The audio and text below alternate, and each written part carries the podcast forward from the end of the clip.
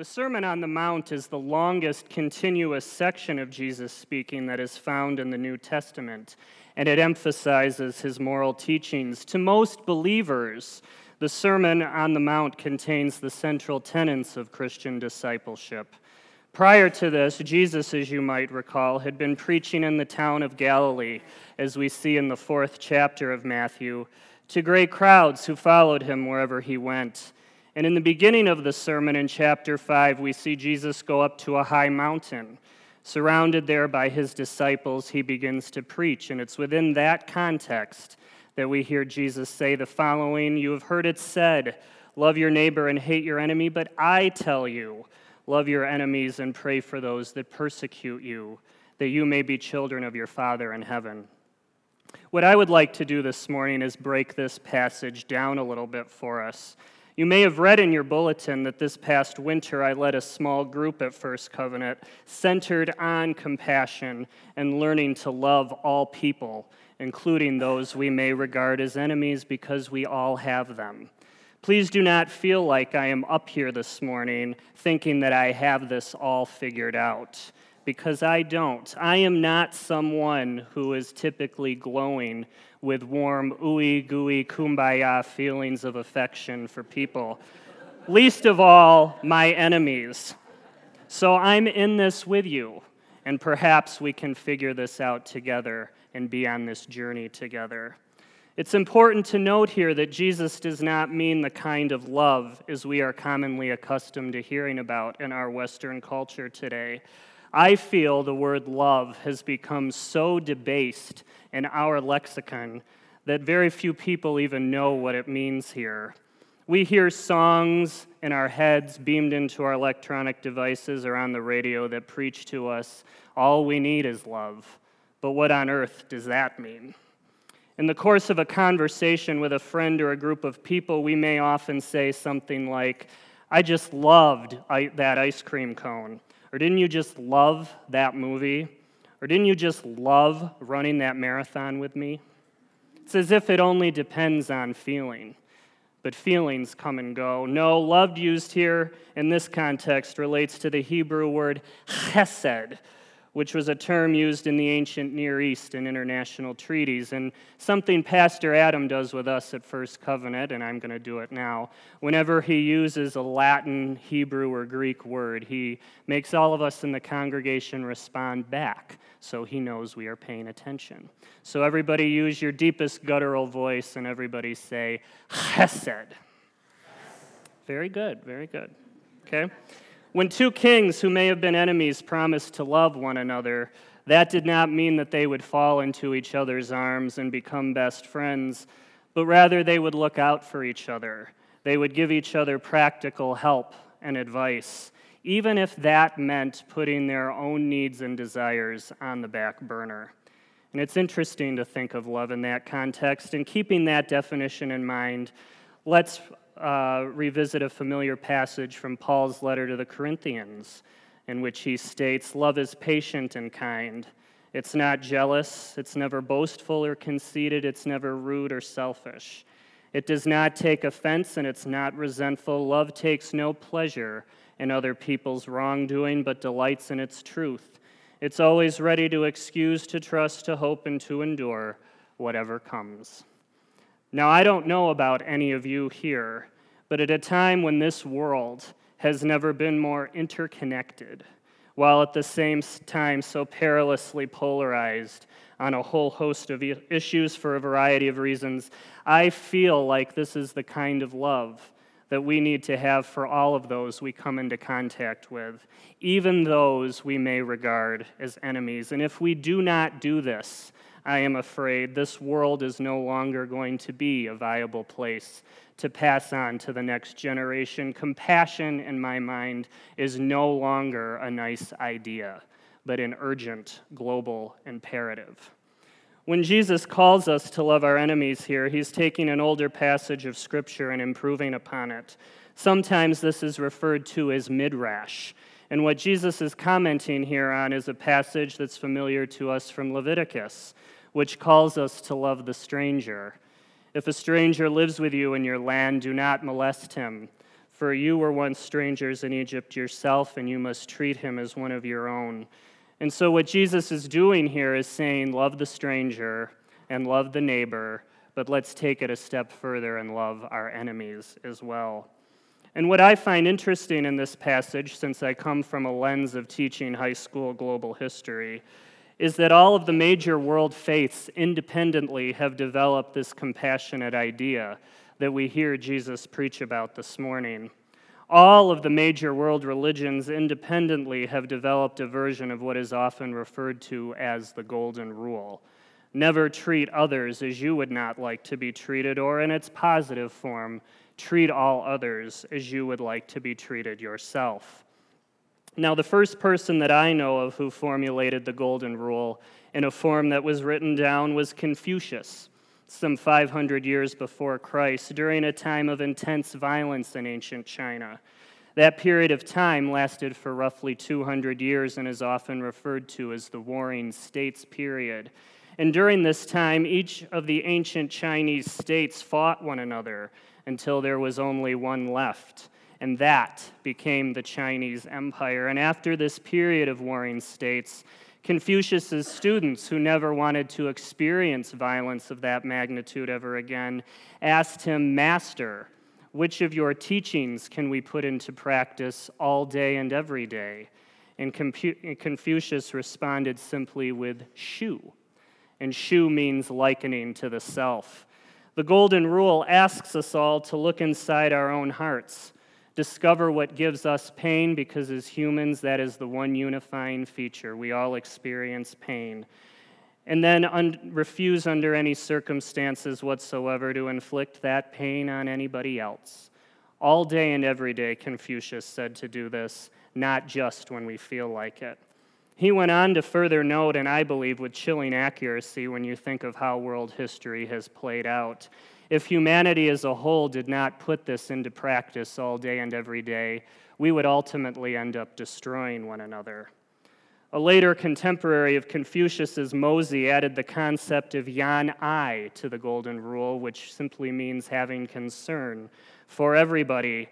And Mozi went on to say that we need to go out amongst all people as if we were in the presence of an important guest. And just as a brief aside, as I was thinking about this idea of having concern for everybody, I realized I didn't need to think too much further than the four walls of this church. For years, the congregation here at Zion has shown Yan I to so many. We need only remember the way that you've supported Fred and Kelly Prudek, both financially and prayerfully, as they minister to people in the Czech Republic or we can think of a son or daughter of this church, first Kyle Geyser, who went out to live amongst rivaling tribes in Rwanda. Or Annalie Johnson, who is here this morning. Or Annalie Johnson, who left the United States and went to live in China, not just in the pursuit of a Mao Zedong wristwatch with the arms that go around like this for yours truly, but more importantly, but more importantly, to minister and work at a Chinese adoption agency, matching those children with American families. We need only look at the way this church has come alongside those on the arduous and long road of addiction and recovery. The way you support Pastor Al in Nueva Vida Covenant Church, Equip Asia, or the newly formed You Can ministry downtown and not to embarrass them or their parents, but the way that you've also come alongside two teenage girls of this church, Sienna D'Angelo and Annika Spitzer, who have taken it upon themselves to form Kids with a Cause, or Quack for short, as a way to give back to their community and help those less fortunate. You do your parents proud, girls, and you give us all hope for a brighter future. Can I get an amen for all of that? We see this ethic of the Golden Rule morph and play out in many of the other major world faiths Buddhism, Islam, and many of you may be familiar with the story of the Rabbi Hillel in the Jewish tradition, who, when asked by a pagan if Hillel could recite the whole of Jewish teaching while he stood on one leg, promptly stood on one leg and said, That which is hateful to you, do not do to your fellow human being. That is the Torah, and everything else is only commentary. Go and study it.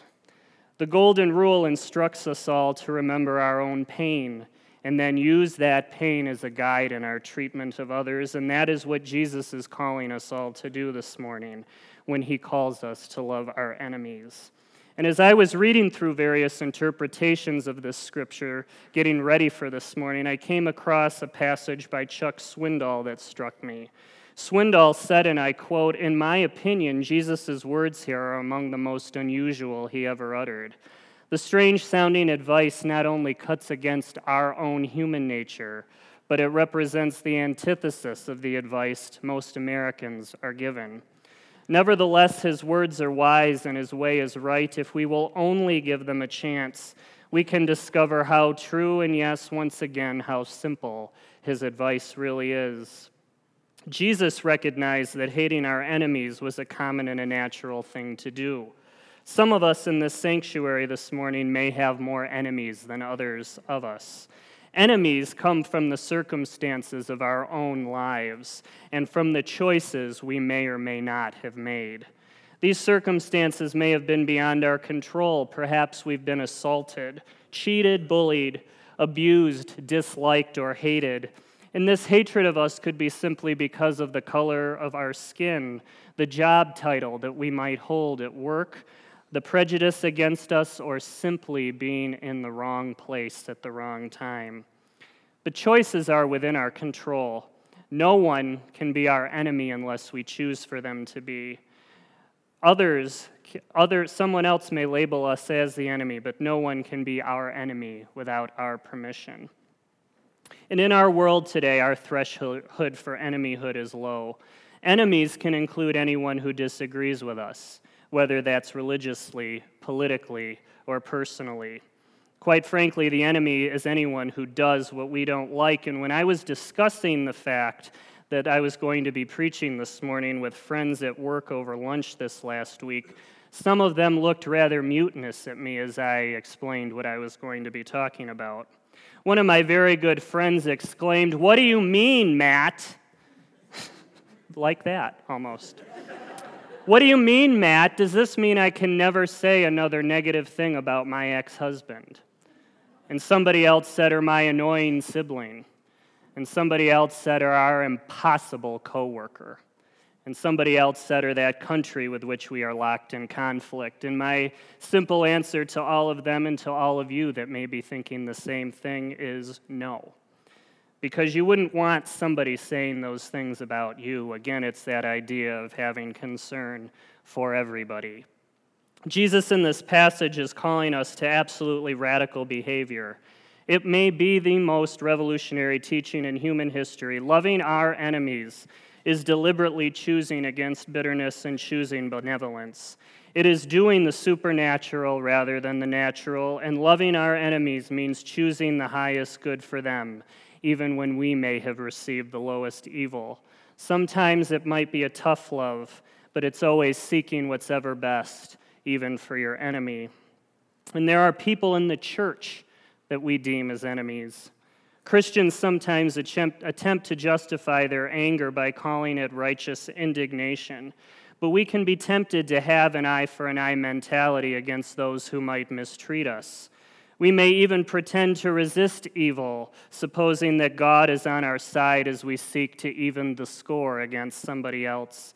And we may even try to find a proof text of Scripture as a backbone for our revenge, like Romans 12:9, which says, Hate what is evil and cling to what is good as long as we read no further in there. But, friends, we know that this isn't the whole picture. Paul, in this passage, urges us, therefore, by the mercies of God, to present our bodies as a living and a holy sacrifice acceptable to God, and to not be conformed to this world, but to be transformed by the renewing of your mind, that you may prove what the will of God is, that which is acceptable and perfect and good. Martin Luther, once when asked about this idea of loving your enemies, said, and I quote, The kingdom is to be in the midst of your enemies, and he who will not suffer this does not want to be in the kingdom of Christ.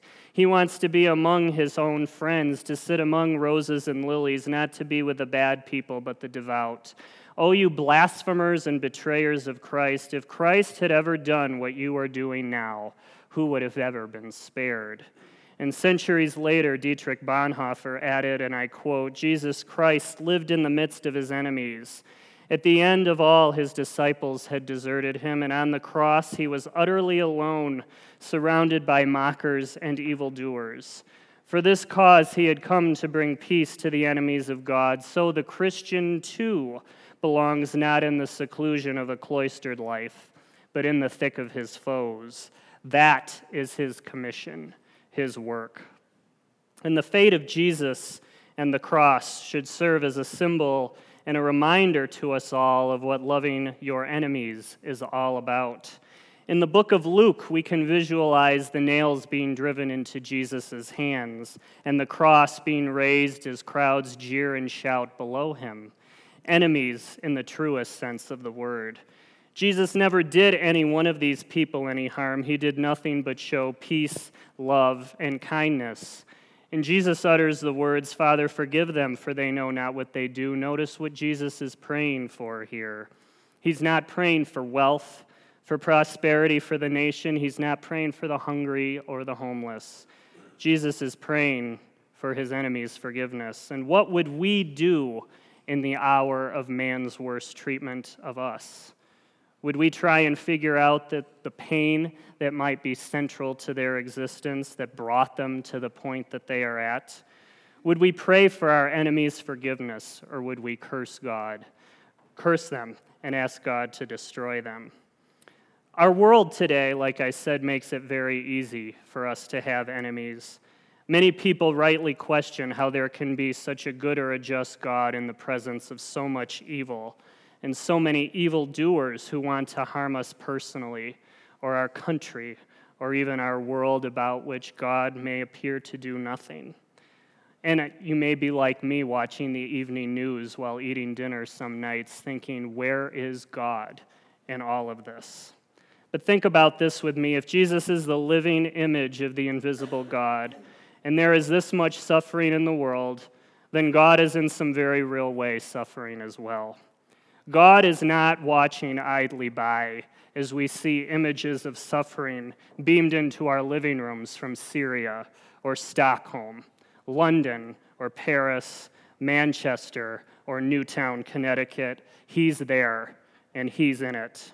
And I believe the greatest part of Jesus' teaching is his revelation that God can and does use tragedy, suffering, pain, betrayal, forgiveness of our enemies, and even death, not to wound us, but in fact to bring us closer to Him. And if we look at our modern history for just a moment, we can see that having compassion and loving our enemies can be dangerous work. We need only look at the lives of Mohandas Gandhi or Dr. Martin Luther King or Nelson Mandela. These were men who were flawed, yes, as all of us as human beings are. But these were men who fought for a more compassionate world, and some of them paid the ultimate price for doing so. These were men in our midst who believed that an eye for an eye could make the whole world blind. Men who believed that hate could not drive out hate, only love could do that. And these were men who, on his inauguration day as president of South Africa, could publicly forgive his prison guards for enduring 27 years of, of physical and emotional abuse by them. Who in our own lives, perhaps in this week, month, or year to come, could we perhaps begin to show compassion towards? Who in our own lives could we perhaps begin to recognize the pain that may lay at the heart of their existence, the things that make them tick or act the way they do? I invite all of us to do that in the coming days and weeks, and I suspect in the process our hearts will be enlarged. Think globally with me for a second. What if every person on this planet treated all others as they would wish to be treated themselves? What kind of world could we imagine for us? Again, compassion is no longer just a nice idea, but it's an urgent global imperative. And this is a narrative that we see played out much further back than Mandela, Gandhi, King, or even Jesus in the Sermon on the Mount. This idea of lo- loving our enemies is, uh, is something we can see played out in one of my favorite works of literature, the Iliad. And this is where I'd like to close. The Iliad of Homer tells the story of a short incident in the long 10 year war between the Greeks and the Trojans. And in the course of this terrible warfare, Achilles, the chief warrior on the Greek side, has a fight with his king Agamemnon. And in a fit of egotism and all of that, Achilles withdraws all of the Greek troops from the battle and goes off and sulks in his tent. And as you might imagine, this is absolutely catastrophic for the Greek side. And in the ensuing confusion, Achilles' beloved friend Patroclus is killed by one of the princes of Troy, Hector. And when Achilles finds out about the demise of his best friend, he goes absolutely berserk with guilt, grief, and rage. Achilles, normally a very tender hearted man, absolutely loses his humanity, so much so that even the gods, who have a pretty strong stomach for human wickedness throughout the rest of the Iliad, are appalled by Achilles' behavior. And to channel all of this guilt, grief, and rage, Achilles challenges Hector to a duel. And the two of them slug it out while both armies are standing and watching. And Hector's family, the royal family of Troy, they watch from the city walls. But nobody can beat Achilles. He is undefeatable. And very soon into this duel, Achilles kills Hector and then he mutilates the body. He ties Hector's body to the back of his war chariot and he parades it around and around Patroclus's grave. And then he does an even more egregious thing. He refuses to give the body back to the royal family, Hector's family, for burial. And in the ancient world, if someone did not receive a proper burial, that meant that their soul would never know true rest, but would be restless, wandering, and homeless for all of eternity. But then one night, into the Greek camp comes old King Priam, king of Troy, Hector's father, dressed in disguise, of course. And he makes his way to Achilles' tent, and when he reaches Achilles' tent, he throws off his disguise, and everybody in the tent is shocked. Here is the chief enemy in enemy territory coming to plead for the body of his son. And he makes his way to Achilles, and when he reaches Achilles, he falls at Achilles' feet and he embraces his knees, and he begins to weep. Homer tells us that uh, Priam is not only weeping for Hector in this moment, but he's weeping for all of the other sons that Achilles has killed in this terrible war. And Achilles, in that moment, he looks at the old man and he remembers his own father, and he also begins to weep. And this is important to note here because in ancient Greek culture, weeping together created a bond between men. Because suffering, pain, sorrow was something that lied at the heart of human existence. And so the sound of these two avowed enemies weeping fills the tent. Priam for all of his sons, and Achilles, Homer tells us, now for his own father, and now for Patroclus. And then they stop weeping and Achilles goes and he fetches Hector's body and he comes back and he lays it very tenderly in the old man's arms, afraid that this great weight might be too much for him to bear. And then Homer tells us that these two avowed enemies, they look at each other in the eye, and each sees the other as sacred, as divine, as godlike. And so, friends, with Christ as our example, and Christ in each one of us here this morning, this illustration from the Iliad, I believe, can, ser- can serve as a lesson to us all. In that moment, when we feel, uh, feel that bond of compassion with one of our so called enemies, I believe we too can become divine. And I feel like in the process, in a sense, we have fulfilled our humanity. And so, as you begin to love your enemies in the weeks, months to come, bit by bit, because it will not be easy work, remember that God loves you, and I love you too. Amen. Will you pray with me? Holy Spirit, you are welcome here. Come fill this place and, and flood the atmosphere. Your glory, God, is what our hearts long for to be overcome by your presence, Lord. Amen.